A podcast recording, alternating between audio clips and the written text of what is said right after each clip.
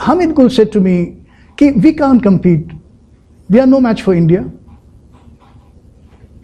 I'm paraphrasing it from the dinner party. He said, we are not match for India.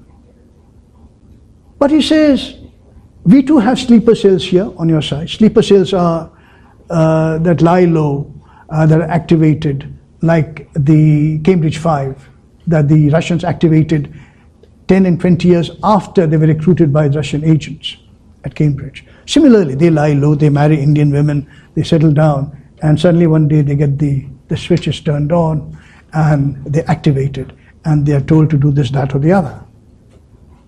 He said to me, and he knew that I would tell it to our intelligence and counterintelligence, we have 600 sleeper cells in India. Exaggeration. But that's what he told me. So I obediently came and said that I know it's not true, but this is what he said, Hamid Gul. But the more important thing he said was this. He says, we use our covert warfare as our cutting edge because we know we cannot fight you in a straight fight. If it becomes samukhayuddha, in Vedic terms, samukhayuddha means total war. We can't handle it. We are finished.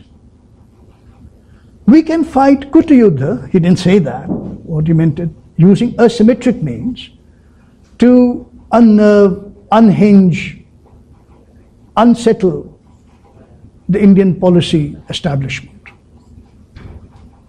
And he says where we have the edge is that Pakistani state, and he meant by that the Pakistan army, because they are the state in Pakistan. Whatever Imran Khan may say or Nawaz Sharif may have believed. He says we can hold our nerve in a crisis. We can hold our nerve in a crisis. What he meant was that you can't hold your nerve in the crisis, because we know you go off like headless chickens. When something goes wrong, everybody is running helter-skelter, we can't manage anything. Look what happened with the Air India hijack from Kathmandu that was landed in Amritsar and yet was allowed to fly out of Amritsar, even when a very simple expedient of putting a truck in front of a plane would have stopped all that. Punjab Commando, Police Commando were there, everything was there, they still didn't do it.